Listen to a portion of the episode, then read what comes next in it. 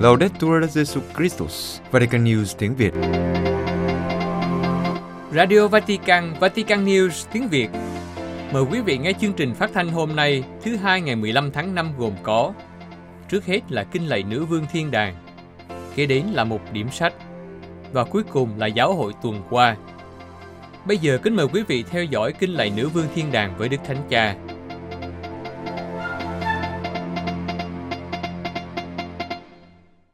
Kính thưa quý thính giả, trưa Chủ nhật ngày 14 tháng 5, Đức Thánh Cha Francisco đã chủ sự buổi đọc kinh lạy nữ vương thiên đàng với các tín hữu hiện diện tại quảng trường Thánh Phêrô. Trước khi đọc kinh, Đức Thánh Cha đã có một bài huấn dụ ngắn dựa trên đoạn tin mừng Chủ nhật thứ sáu phục sinh về lời hứa của Chúa Giêsu khi sai Thánh Thần đấng bào chữa đến với các môn đệ. Mở đầu bài huấn dụ, Đức Thánh Cha nói: Cari fratelli e sorelle, buongiorno. Anh chị em thân mến, chào anh chị em. Il Vangelo d'oggi, sesta domenica di Pasqua, ci parla dello Spirito Santo. Bài tin mừng hôm nay, Chúa Nhật thứ sáu phục sinh, nói với chúng ta về Chúa Thánh Thần, đấng được Chúa Giêsu gọi là đấng an ủi. Parakrito là một từ gốc Hy Lạp, vừa có nghĩa là người an ủi, vừa có nghĩa là người bào chữa. Nghĩa là Chúa Thánh Thần không bỏ mặc chúng ta một mình. Người ở gần chúng ta, giống như một luật sư đứng bên cạnh để giúp đỡ bị cáo. Và điều này cũng nói đến cách người bảo vệ chúng ta khi đối diện với những kẻ cáo buộc. Hãy nhớ rằng, kẻ cáo buộc lớn nhất là ma quỷ, kẻ làm cho anh phạm tội, kẻ muốn tội lỗi và điều xấu xa.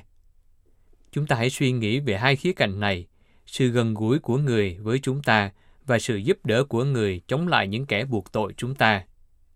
Trước hết, sự gần gũi của người. Chúa Giêsu nói rằng Chúa Thánh Thần ở giữa anh em và ở trong anh em. Người không bao giờ bỏ rơi chúng ta. Chúa Thánh Thần muốn ở với chúng ta. Người không phải là khách qua đường đến thăm xã giao chúng ta. Không, người là một người bạn tâm giao, một sự hiện diện ổn định. Người là thần khí và mong muốn ngự trị trong thần khí của chúng ta. Người kiên nhẫn và ở bên chúng ta ngay cả khi chúng ta sa ngã. Người ở lại vì người thật sự yêu chúng ta. Người không giả vờ yêu chúng ta rồi bỏ mặc chúng ta trong khó khăn. Thật vậy, nếu chúng ta gặp thử thách, thì Chúa Thánh Thần an ủi chúng ta, ban cho chúng ta ơn tha thứ và sức mạnh của Thiên Chúa. Và khi người cho chúng ta thấy những lầm lỗi và sửa chữa chúng ta, thì người làm điều đó một cách nhẹ nhàng. Tiếng nói của người ngõ với trái tim chúng ta luôn có dấu ấn của sự dịu dàng và hơi ấm của tình yêu. Dĩ nhiên, thần khí bào chữa cũng đòi hỏi, bởi vì người là một người bạn đích thực, trung thành và không giấu giếm điều gì. Người gợi ý cho chúng ta những gì cần thay đổi và làm thế nào để phát triển. Nhưng khi người sửa dạy chúng ta, người không bao giờ làm cho chúng ta bẻ mặt và không bao giờ khiến cho chúng ta mất lòng tin. Ngược lại, người cho chúng ta sự chắc chắn rằng chúng ta luôn có thể làm được điều đó với Chúa. Đây là sự gần gũi của người, là một sự bảo đảm thật đẹp. Khía cạnh thứ hai, thần khí bào chữa là người biện hộ cho chúng ta. Đứng bào chữa bảo vệ chúng ta. Người bảo vệ chúng ta trước những kẻ cáo buộc chúng ta. Trước chính chúng ta, đó là khi chúng ta không yêu mình, không tha thứ cho mình, thậm chí đến mức chúng ta tự nói mình là những kẻ thất bại, chẳng có ích lợi gì. Người bảo vệ chúng ta trước thế giới, kẻ loại bỏ những người không tương ứng với các kế hoạch và khuôn mẫu của nó. Người còn bảo vệ chúng ta trước ma quỷ, là kẻ tố cáo và kẻ gây chia rẽ và làm mọi cách để khiến cho chúng ta cảm thấy mình bất tài và bất hạnh. Đối diện với tất cả những ý nghĩ buộc tội này, Chúa Thánh Thần gợi ý cách đáp lại. Đáp lại bằng cách nào? Chúa Giêsu nói, đấng an ủi là đấng làm cho chúng ta nhớ lại tất cả những gì Chúa Giêsu đã nói với chúng ta. Do đó, người nhắc chúng ta về những lời của tin mừng và cho phép chúng ta đáp trả những lời buộc tội của thần ác, không phải bằng lời của chúng ta, nhưng bằng chính lời của Thiên Chúa. Trên hết, người nhắc chúng ta rằng Chúa Giêsu luôn nói về Cha trên trời. Người cho chúng ta biết về người và bày tỏ tình yêu của người cho chúng ta, những người con của người. Nếu chúng ta cầu xin Chúa Thánh Thần, chúng ta học cách chào đón và ghi nhớ thực tại quan trọng nhất của cuộc sống, thực tại bảo vệ chúng ta khỏi những cáo buộc của sự dữ. Đó là chúng ta là con cái yêu dấu của Thiên Chúa. Đây là một thực tế quan trọng hơn và Chúa Thánh Thần nhắc nhớ chúng ta về điều này. Anh chị em thân mến, hôm nay chúng ta hãy tự hỏi, chúng ta có cầu khẩn Chúa Thánh Thần không? Chúng ta có thường xuyên cầu xin người không? Chúng ta đừng quên đấng ở gần chúng ta, đấng thật sự ở trong chúng ta. Và rồi chúng ta có lắng nghe tiếng nói của người không, cả khi người khuyến khích lẫn khi người sửa dạy chúng ta. Chúng ta có đáp lại bằng những lời của Chúa Giêsu trước những lời cáo buộc của thần dữ, trước những tòa án của cuộc sống không? Chúng ta có nhớ mình là con cái được yêu dấu của Thiên Chúa không? Xin mẹ Maria làm cho chúng ta trở nên ngoan ngoãn trước tiếng nói của Chúa Thánh Thần và nhạy bén với sự hiện diện của người. Kính mời quý vị cùng hiệp ý đọc kinh lạy nữ vương thiên đàng với Đức Thánh Cha. Regina Celi Letari, Alleluia. Quia quem meruisti portare, alleluia. Resurrexi sicut dixit, Alleluia. Ora pro nobis Deum, alleluia. Gaude et letare Virgo Maria, Alleluia. Quia surrexit Dominus vere, alleluia. Deus che per resurrezione in Filii Tui Domini nostri Iesu Christi mundum letificare dignatus est. Presta quesumus per eius genitricem Virgine Maria perpetue capiamus gaudia vite per Christum Dominum nostrum. Amen. Benedicat vos omnipotens Deus, Pater, Filius et Spiritus Sanctus. Amen. Cari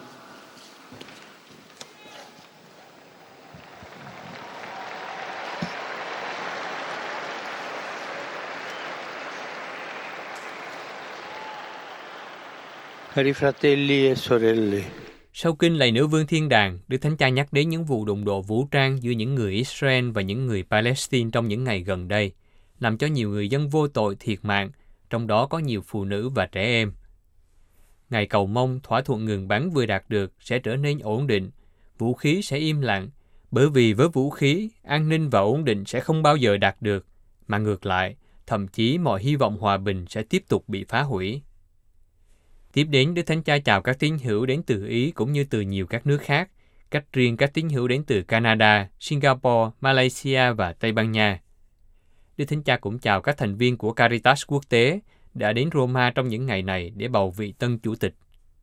Đặc biệt hôm nay tại nhiều nước cử hành ngày của mẹ, Đức Thánh Cha nói rằng với lòng biết ơn và cảm mến, chúng ta nhớ đến những người mẹ, những người còn sống cũng như những người đã về trời. Chúng ta tiến thác những người mẹ cho mẹ Maria, mẹ của Chúa Giêsu. Và Đức Thánh Cha mời các khách hành hương tại quảng trường vỗ tay để chúc mừng những người mẹ.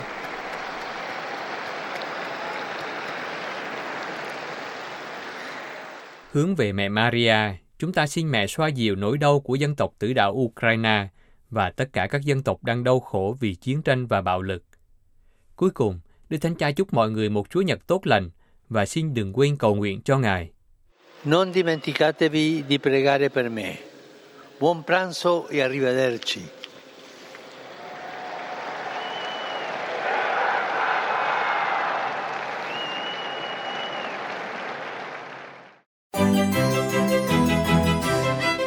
Vatican News tiếng Việt Chuyên mục Điểm sách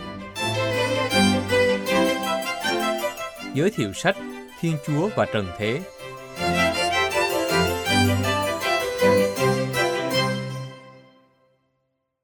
Chào mừng bạn đến với chuyên mục điểm sách của Vatican News tiếng Việt. Chuyên mục điểm sách được phát vào thứ hai hàng tuần với mong muốn giới thiệu đến thính giả những tác phẩm công giáo. Chúng tôi hy vọng rằng chuyên mục sẽ mang đến cho bạn những cuốn sách hay và ý nghĩa, hầu giúp thăng tiến đời sống đức tin cũng như cổ võ những giá trị Kitô giáo và nhân văn. Kính chào quý thính giả. Tuần này chúng ta cùng đến với tác phẩm Thiên Chúa và Trần Thế, tin và sống trong thời đại ngày nay, trao đổi giữa Đức Biển Đức 16 và Peter Sivan. Tác giả Peter Sivan do Phạm Hồng Lam chuyển ngữ.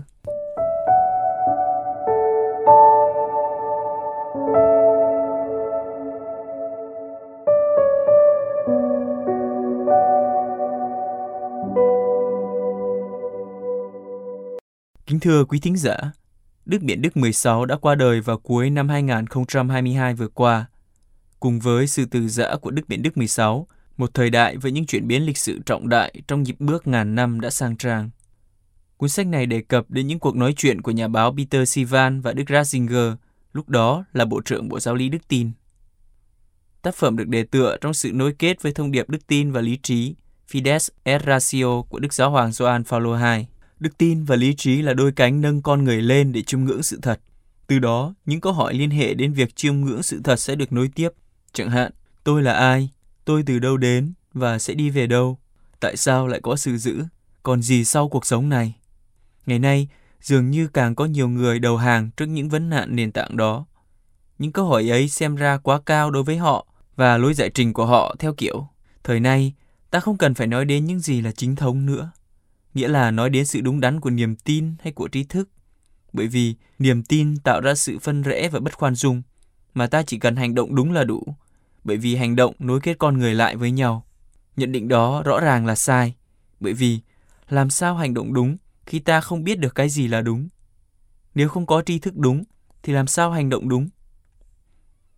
Vì thế Đức Biển Đức ngang qua những trao đổi với Peter Sivan, một người từng là một kẻ hoài nghi và giờ đã là một tín hữu nhiệt thành, hy vọng người đọc mở rộng tâm hồn để vượt ra những cái hạn hẹp hàng ngày, nhìn ra tia sáng, giúp ta hiểu thêm đôi chút về mầu nhiệm của Chúa, về cuộc lữ hành và đích đến của ta. Nhờ vậy, ta có thể hiểu thêm về đức tin và qua đó hiểu thêm về chính con người mình và về vũ trụ trong ánh sáng của Thiên Chúa. Chúng ta cùng đi vào nội dung của tác phẩm. Trong phần dẫn nhập có tựa đề Đức tin, hy vọng và tình yêu. Tác giả đã có những trao đổi gần gũi với Đức Biển Đức liên quan đến tương quan của Ngài đối với Thiên Chúa và cả những hoài nghi, lo sợ trong cuộc sống của Ngài. Chẳng hạn khi tác giả hỏi Ngài, thỉnh thoảng đứa con trai của tôi hỏi tôi, ba có biết Thiên Chúa như thế nào không?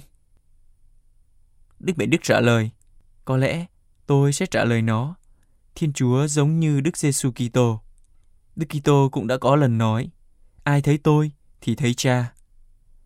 Và nếu như ta nhìn toàn bộ lịch sử Đức Giêsu khởi đi từ máng cỏ, qua giai đoạn công khai, những lời giảng giá trị và sống động, cho tới bữa tiệc ly, tới thập giá, phục sinh, tới lệnh rao giảng, ta sẽ nhìn ra phần nào khuôn mặt Thiên Chúa. Khuôn mặt đó, một đàng nghiêm trang và cao cả, vượt lên mọi khuôn thước của ta. Nhưng đồng thời, nét tiêu biểu của khuôn mặt đó lại là thương yêu, chấp nhận và muốn điều tốt lành cho ta. Và khi được hỏi, ta có thể phát họa Đức Giêsu chỉ bằng vài nét tiêu biểu không? Đức Bị Đức trả lời, ở đây, ngôn ngữ loài người là không đủ. Căn bản mà nói, Đức Giêsu là con Thiên Chúa, Ngài vừa là Chúa, vừa là người. Ngài chính là đấng không những mang nét tài ba hoặc uy dũng của phàm nhân mà còn được Thiên Chúa xuyên chiếu. Có thể nói, khi nhìn Đức Giêsu bị phanh thây trên thập giá, ta thấy được Thiên Chúa như thế nào? Là đấng tự ban tặng cho ta đến mức độ như thế. Khi được hỏi, Đức Kitô nói, hãy xin sẽ được, hãy tìm sẽ thấy, hay gõ sẽ mở. Mặt khác, khi con tôi cầu Chúa để giúp làm bài tập ở trường, thì thú thật, nó đã chẳng luôn được tọa nguyện. Đức Mỹ Đức trả lời, người ta cầu nguyện chẳng hạn để được sức khỏe. Mẹ cầu cho con, chồng cầu cho vợ. Người ta cầu cho dân tộc mình đừng lạc lối, và ta biết những lời cầu đó không hẳn luôn được nhậm lời. Điều này có thể trở thành một thắc mắc lớn cho những ai đang trong cơn thập tự nhất sinh. Họ sẽ tự hỏi, tại sao Chúa im tiếng? Tại sao Ngài không trả lời lời cầu xin của tôi? Tại sao Ngài ẩn mặt? Tại sao tôi lại gặp điều trái ngược với những gì mình xin? Khoảng cách này giữa lời hứa của Đức Kitô và những gì con người kinh nghiệm trong cuộc sống đã làm cho mọi thế hệ, mỗi người và cả chính tôi luôn phải suy nghĩ. Chính mỗi người chúng ta rồi cũng phải tìm ra cho mình câu trả lời, để rồi cuối cùng hiểu được rằng tại sao Chúa lại nói với ta như thế. Tác giả hỏi tiếp, tự tìm cho mình câu trả lời nào? Đức biện Đức trả lời, Thánh Augustino và các giáo phụ khác nói, Chúa ban cho ta cái gì tốt cho ta nhất Điều đó có thể lúc này ta chưa biết được, nhưng cái gì tốt nhất thì ta lại thường nghĩ khác hẳn với Chúa. Có lẽ ta phải học chấp nhận những kinh nghiệm và đau khổ gặp trên đường đời và coi đó như là thánh ý của Ngài. Con đường Chúa nhiều khi là một con đường đáng sợ nhằm uốn nắn và đúc khuôn lại đời ta. Nhờ đó ta thay đổi và trở nên ngay thẳng thật sự. Như vậy, câu hãy xin sẽ được chắc chắn không có nghĩa Chúa là cái kho để ta muốn lấy gì thì lấy hầu lấp đầy chỗ trống của ta và làm cho đời ta thoải mái. Hay Ngài là kẻ cất đi đau khổ và những câu hỏi trong ta? Trái lại, Nó có nghĩa là Chúa chắc chắn sẽ nhậm lời ta và sẽ ban cho ta những gì Ngài cho là phải, là đúng. Trở lại trường hợp cụ thể lúc nãy, có lẽ cũng tốt cho con anh để nó tập hiểu rằng Chúa từ ái không đơn giản là ra tay giúp đỡ khi nó không thuộc bài, mà chính nó phải tự nỗ lực học bài trước đã. Có thể cũng là một liều thuốc đáng tốt cho nó khi gặp một thất bại, mà có lẽ nó cũng rất cần liều thuốc đó để tìm ra con đường nên đi. Tác phẩm gồm 3 phần chính được tác giả sắp xếp theo ba đề mục lớn tương ứng là Thiên Chúa, Đức Giêsu Kitô và Giáo hội. Phần đầu tiên có tên là Thiên Chúa. Tuy vậy, đề mục đầu tiên lại đề cập đến con người. Cụ thể, phần này đề cập đến hơi thở của Thiên Chúa, người nam và người nữ, bên kia địa đàng, tội tổ tông, linh hồn và tự do. Từ đó, những câu hỏi rất hiện sinh liên quan đến Thiên Chúa như Thiên Chúa là đàn ông hay đàn bà? Thiên Chúa ở đâu? Thiên Chúa muốn gì? sẽ được đề cập. Phần này cũng đề cập đến trật tự tự nhiên như những bằng chứng hiện nhiên của vũ trụ, các giao ước và lề luật, cũng như phác họa dung mạo về một Thiên Chúa là tình yêu. Phần thứ hai nói về Đức Giêsu Kitô. Tác giả gợi lên câu hỏi có tính tiêu điểm. Đức Giêsu Kitô là nhân vật giả tượng chăng? Từ đó, Đức Mệnh Đức 16 đưa ra những suy tư và kinh nghiệm về Chúa Giêsu là ánh sáng, là đường, là sự thật và là sự sống. Phần thứ ba nói về giáo hội. Điểm cuối cùng nói về tương lai của giáo hội trong thế kỷ 21 này. Giáo hội thiểu số hay đa số. Thưa quý thính giả, tác phẩm Thiên Chúa và Trần Thế, tin và sống trong thời đại ngày nay, trao đổi giữa Đức Mỹ Đức 16 và Peter Sivan, dày 462 trang trên khổ giấy 14.5 20.5 cm, được thực hiện trong thời gian Đức Joseph Ratzinger còn là Tổng trưởng Bộ Giáo lý Đức Tin. Ước gì cuốn sách này giúp chúng ta hiểu hơn về con người Joseph Ratzinger và về thao thức của Ngài về Thiên Chúa và con người trong thời đại hôm nay. Về tác giả, Peter Sivan, sinh năm 1954, là một ký giả nổi tiếng người Đức. Ông tập trung viết về chủ đề tôn giáo, đặc biệt là về Đức biện Đức 16. Kính thưa quý thính giả, không phải cuốn sách nào cũng phù hợp với tất cả mọi người, hay cũng không có người nào phù hợp với mọi cuốn sách. Nếu sau khi đã nghe một điểm sách tuần này và bạn phân vân không biết liệu tác phẩm Thiên Chúa và Trần Thế, tin và sống trong thời đại ngày nay, trao đổi giữa Đức Biển Đức 16 và Peter Sivan có phù hợp với mình hay không? Bạn có thể tìm đọc tại các nhà sách công giáo hay tra cứu trên Internet để tìm hiểu thêm về tác phẩm trước khi có quyết định cuối cùng. Hoặc có thể chờ một tác phẩm tiếp theo sẽ được giới thiệu vào tuần tới. Cảm ơn quý thính giả đã lắng nghe. Xin chào và hẹn gặp lại.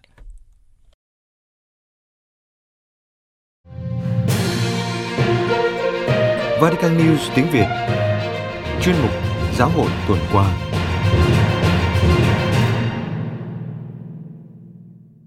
Đức Thánh Cha nói cần giải quyết khủng hoảng bằng tình liên đới toàn cầu.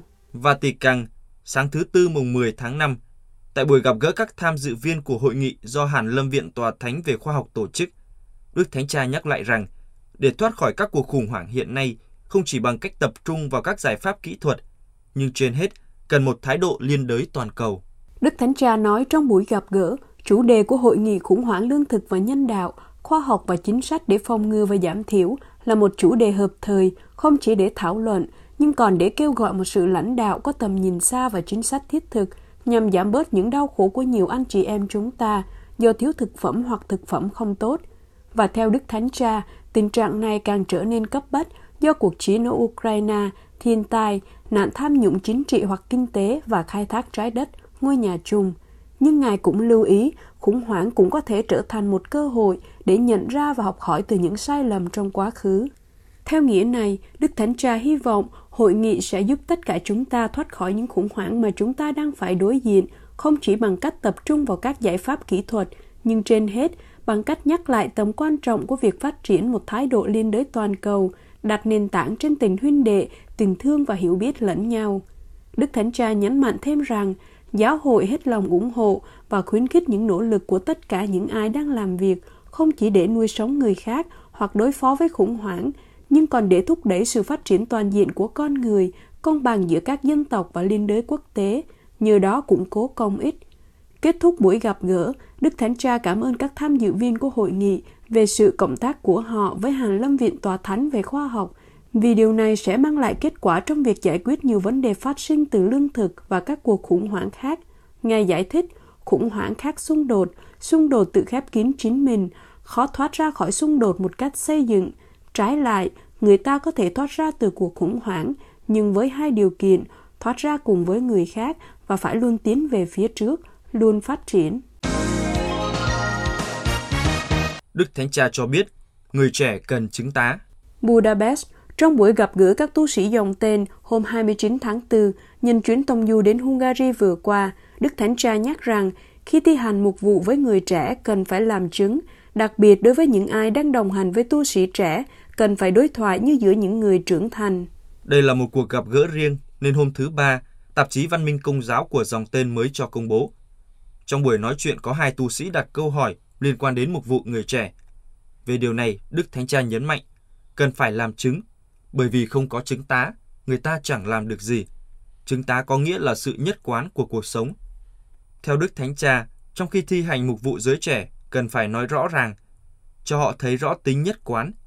Người trẻ có khả năng hiểu những gì không nhất quán.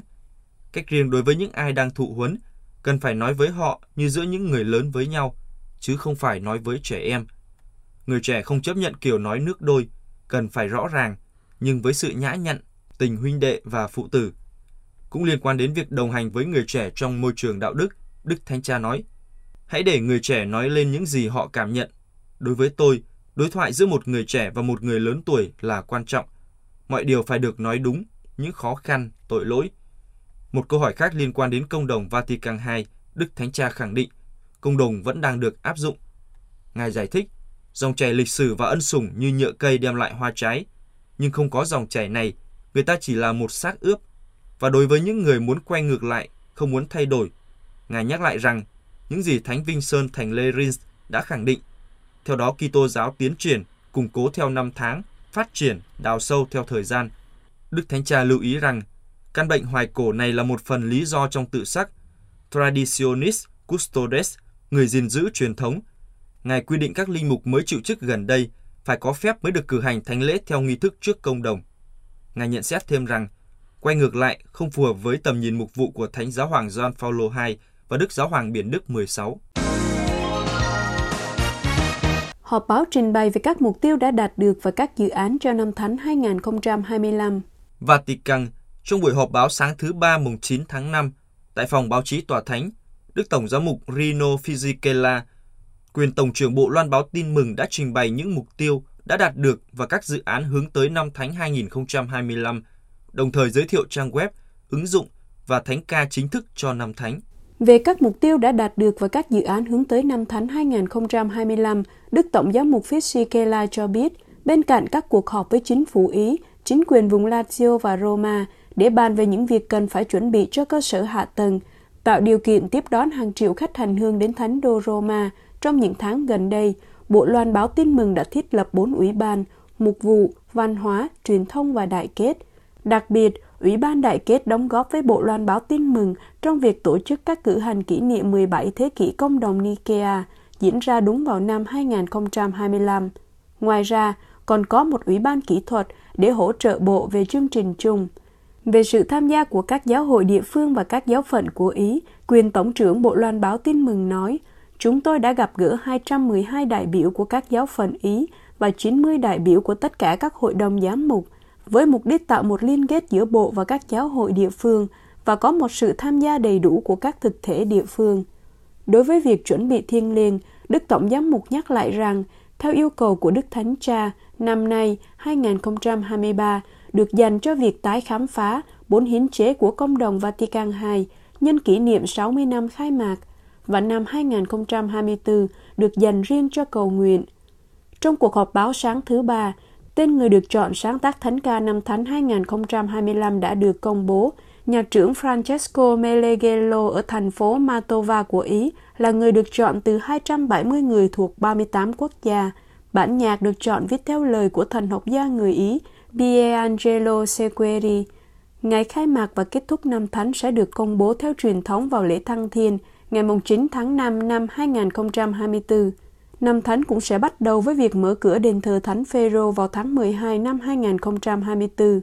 Ngoài ra, ngày 1 tháng 6 tới đây sẽ khánh thành ở sẽ khánh thành ở số 7 đường Hòa Giải gần Vatican, trung tâm hành hương, thông tin về năm thánh, nơi mà các tín hữu và khách hành hương có thể hỏi thông tin trong những tháng tới đây về sự tham gia hoặc trở thành những tình nguyện viên hay về việc tổ chức các cuộc hành hương của mình trong năm 2025.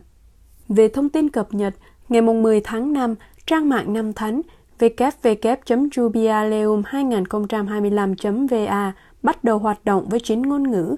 Điểm cuối cùng, từ tháng 9, các trang mạng xã hội và ứng dụng năm thánh mới Jubileum 2025 sẽ chính thức hoạt động và có thể truy cập.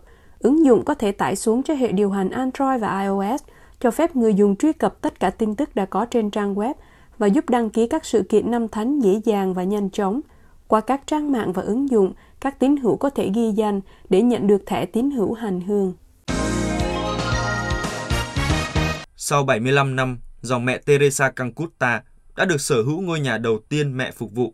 Ấn Độ, 75 năm sau khi mẹ Teresa bắt đầu phục vụ toàn thời gian cho người nghèo tại một nhà trọ ở khu phố Entali khốn khổ của Calcutta và sau những rắc rối liên quan đến việc phân vùng và chiếm dụng, dòng do mẹ thành lập, dòng thừa sai Bắc Ái, đã giành được quyền sở hữu ngôi nhà đầu tiên mẹ phục vụ. Mẹ Teresa đã đến Calcutta vào năm 1928 khi còn là một nhà truyền giáo trẻ thuộc dòng nữ tu Loreto. 20 năm sau đó, mẹ đã dành toàn bộ thời gian để phục vụ người nghèo và những người bị bỏ rơi, sống trong các khu ổ chuột xung quanh nhà của dòng ở Entali. Mẹ đã sử dụng một tòa nhà mà mẹ gọi là ngôi nhà của trái tim thuần khiết hay Nima Hriday. Dù các nữ tu của dòng thừa sai Bắc Ái do mẹ sáng lập đã chăm sóc cơ sở này kể từ đó, nhưng chỉ gần đây họ mới có quyền sở hữu hợp pháp đối với cơ sở. Theo các phương tiện truyền thông, các rắc rối pháp lý đã được giải quyết theo sáng kiến của một thành viên địa phương của Quốc hội Ấn Độ. Ông Derek O'Brien, thành viên Quốc hội, một người đã hỗ trợ các nữ tu trong việc sở hữu cơ sở. Ông cho biết đây là thời điểm quan trọng vì chúng ta đang ôn lại thời điểm khi mẹ Teresa lần đầu tiên đến thành phố này và bắt đầu sứ mạng đứng về phía người nghèo và người đau khổ từ nơi đây. Sir Mary Joseph Michael, người kế vị mẹ Teresa với tư cách là bề trên của dòng thừa sai Bắc Ái cho biết, đó là một cử chỉ đẹp của chính quyền khi tạo điều kiện thuận lợi để bàn giao nơi này cho chúng tôi. Giống như Thánh Teresa, người được mọi người tôn kính như người mẹ, các nữ tu chúng tôi có thể sống ở đây và phục vụ người nghèo. Đó là sứ mạng của chúng tôi. Theo người dân địa phương, khu ổ chuột Moti Hill, nơi ngôi nhà của dòng mẹ Teresa tọa lạc, đã trải qua nhiều thay đổi về diện mạo trong những năm qua. Với những tòa nhà nhiều tầng hiện cao vút bên cạnh những căn lều cũ nát, Sir Joseph cho biết, nói gương mẹ Teresa, các thừa sai Bắc Ái đã không ngừng phục vụ khu ổ chuột. Hiện tại, bốn nữ tu thừa sai Bắc Ái đang phục vụ tại cơ sở Nima Hriday. Các giám mục Venezuela và Hoa Kỳ chia sẻ nỗi đau của gia đình những người di cư bị chết ở Texas. Venezuela, các giám mục Venezuela và Hoa Kỳ bày tỏ sự gần gũi và chia sẻ với nỗi đau của các gia đình của 8 người di cư Venezuela bị xe tông chết ở Texas hôm Chúa Nhật mùng 7 tháng 5 vừa qua. Các ngài kêu gọi chính phủ các nước và các tổ chức quốc tế bảo vệ người di cư và thực hiện các chính sách toàn diện đối phó với cuộc khủng hoảng di cư. Trong vụ tai nạn xảy ra tại trạm xe buýt trước khu tạm trú của người di cư ở Brownsville, bang Texas, Mỹ, ít nhất 8 người chết và hơn chục người bị thương sau khi một tài xế đâm xe vào nhóm người di cư. Theo hãng tin AP, các nạn nhân là người di cư Venezuela, hầu hết là nam giới. Họ đang đợi xe buýt sau khi qua đêm tại một nơi trú ẩn dành cho người di cư, có tên là Trung tâm Giám mục Enrique San Pedro Ofanam. Về phần mình, nhà chức trách cho biết đã nắm được thủ phạm vụ tấn công, một người Nam Mỹ ở biên giới Mexico. Người lái xe này đã vượt đèn đỏ và tăng tốc, lao vào đám đông người di cư đang chờ đợi. Chính quyền đang tiến hành điều tra để xác định xem vụ tai nạn có thể là một vụ thảm sát có chủ ý hay không. Trong một thông cáo, Hội đồng Giám mục Venezuela nhắc lại sự dấn thân của mình để quyền của người di cư và phẩm giá của mỗi người được tôn trọng. Chúng tôi duy trì lời kêu gọi chính phủ các nước và các tổ chức quốc tế. Điều cấp bách là phải bảo vệ người di cư và ngay lập tức thực hiện các chính sách toàn diện nhằm ứng phó với cuộc khủng hoảng di chuyển mà khu vực của chúng ta đang phải trải qua. Trong khi dâng lên Chúa những lời cầu nguyện, cầu cho những người đã qua đời được an nghỉ đời đời và cầu xin cho những người bị thương nhanh chóng hồi phục, các giám mục Venezuela khẩn cầu sự bảo vệ của mẹ Maria, người bạn đồng hành trên đường đi, chở che cho mỗi anh chị em đi đến các quốc gia khác để tìm kiếm điều kiện sống tốt hơn. Trước đó, vào chiều Chủ nhật ngày 7 tháng 5, đức cha Daniel Flores của Brownsville cùng với giám mục phụ tá Mario Alberto Aviles đã dâng thánh lễ tại trung tâm Ofanam để cầu nguyện cho các nạn nhân. Đức cha Flores cho biết, Trung tâm Ofanam hợp tác chặt chẽ với tổ chức Bác ái Công giáo của Rio Grande Valley để cung cấp nơi trú ẩn, chăm sóc và các nguồn lực cho những người di cư gặp khó khăn. Đức cha nói thêm, sự an toàn, bảo vệ và hỗ trợ những người đàn ông, phụ nữ và trẻ em nhập cư đã được phép ở lại Hoa Kỳ vẫn là ưu tiên hàng đầu của giáo phận công giáo Brownsville. Chúng ta phải chống lại xu hướng xem nhẹ giá trị cuộc sống của người nhập cư, người nghèo và những người dễ bị tổn thương. Giáo hội Ấn Độ kêu gọi hòa bình cho bang Manipur. Ấn Độ, các nhà lãnh đạo giáo hội công giáo đã kêu gọi sự bình tĩnh ôn hòa ở bang Manipur, phía đông bắc Ấn Độ, nơi 37 người được cho là đã thiệt mạng và khoảng 23.000 người phải sơ tán trong bạo lực sắc tộc kể từ tuần trước. Trong một tuyên bố vào ngày 5 tháng 5, Hội đồng Giám mục Ấn Độ nói rằng giáo hội công giáo rất quan tâm đến người dân Manipur, bất kể họ thuộc bộ tộc hay cộng đồng nào. Tình trạng bất ổn bắt đầu khi cộng đồng Mây Tây yêu cầu có được tư cách bộ lạc. Điều này cho phép họ không chỉ được hưởng viện trợ dành cho các cộng đồng khó khăn, mà còn được chuyển đến các lãnh thổ dành riêng cho các bộ lạc. Và do đó, các bộ lạc sẽ bị thiệt hại nặng nề. Do đó, các bộ lạc tổ chức một cuộc tuần hành đoàn kết bộ lạc vào ngày 3 tháng 5 và điều này khiến họ phải đối đầu với đa số người Mây Tây và do đó bạo lực bùng phát. Người Mây Tây chiếm khoảng 53% trong số 3 triệu dân của Manipur, trong khi các nhóm bộ lạc như Kukis và Nagas chiếm khoảng 40%. Đức Tổng giám mục Andrew Thahas, giám mục của Trichu, Chủ tịch Hội đồng giám mục, yêu cầu tất cả các giám mục truyền bá thông điệp để tổ chức các buổi lễ cầu nguyện tại các giáo xứ và các tổ chức tôn giáo vì hòa bình trong bang và để các bên xung đột tham gia đối thoại và xây dựng lại Manipur thành nơi yêu chuộng hòa bình tuyệt đẹp mà nó từng có. Đức Hồng Y Antonio Pola, Tổng giám mục của Hyderabad, trong một tuyên bố vào ngày 7 tháng 5 đã bày tỏ tình liên đới với tất cả các cộng đồng bị ảnh hưởng. Ngài nói, trong khi lên án những hành động đê hèn đó, chúng tôi yêu cầu các Kitô hữu trung thành của chúng ta và những người bảo vệ nền dân chủ không phản ứng dữ dội. Điều này cần thiết đối với chúng ta với tư cách là một cộng đồng yêu chuộng hòa bình, là cùng nhau chống lại những hành động đàn áp như vậy và đảm bảo việc bảo vệ các nhóm thiểu số tôn giáo, bao gồm cả Kitô hữu. Đức Hồng Y cũng kêu gọi chính phủ và tất cả các bên liên quan tham gia vào các nỗ lực hòa bình thông qua đối thoại và đàm phán. Tôi kêu gọi các nhà chức trách tiến hành một cuộc điều tra kỹ lưỡng về các cuộc tấn công này và đưa thủ phạm ra trước công lý.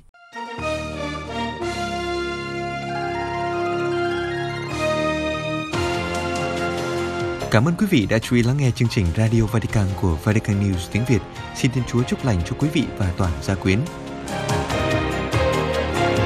Laudetur Jesu Christus, ngợi khen Chúa Giêsu Kitô.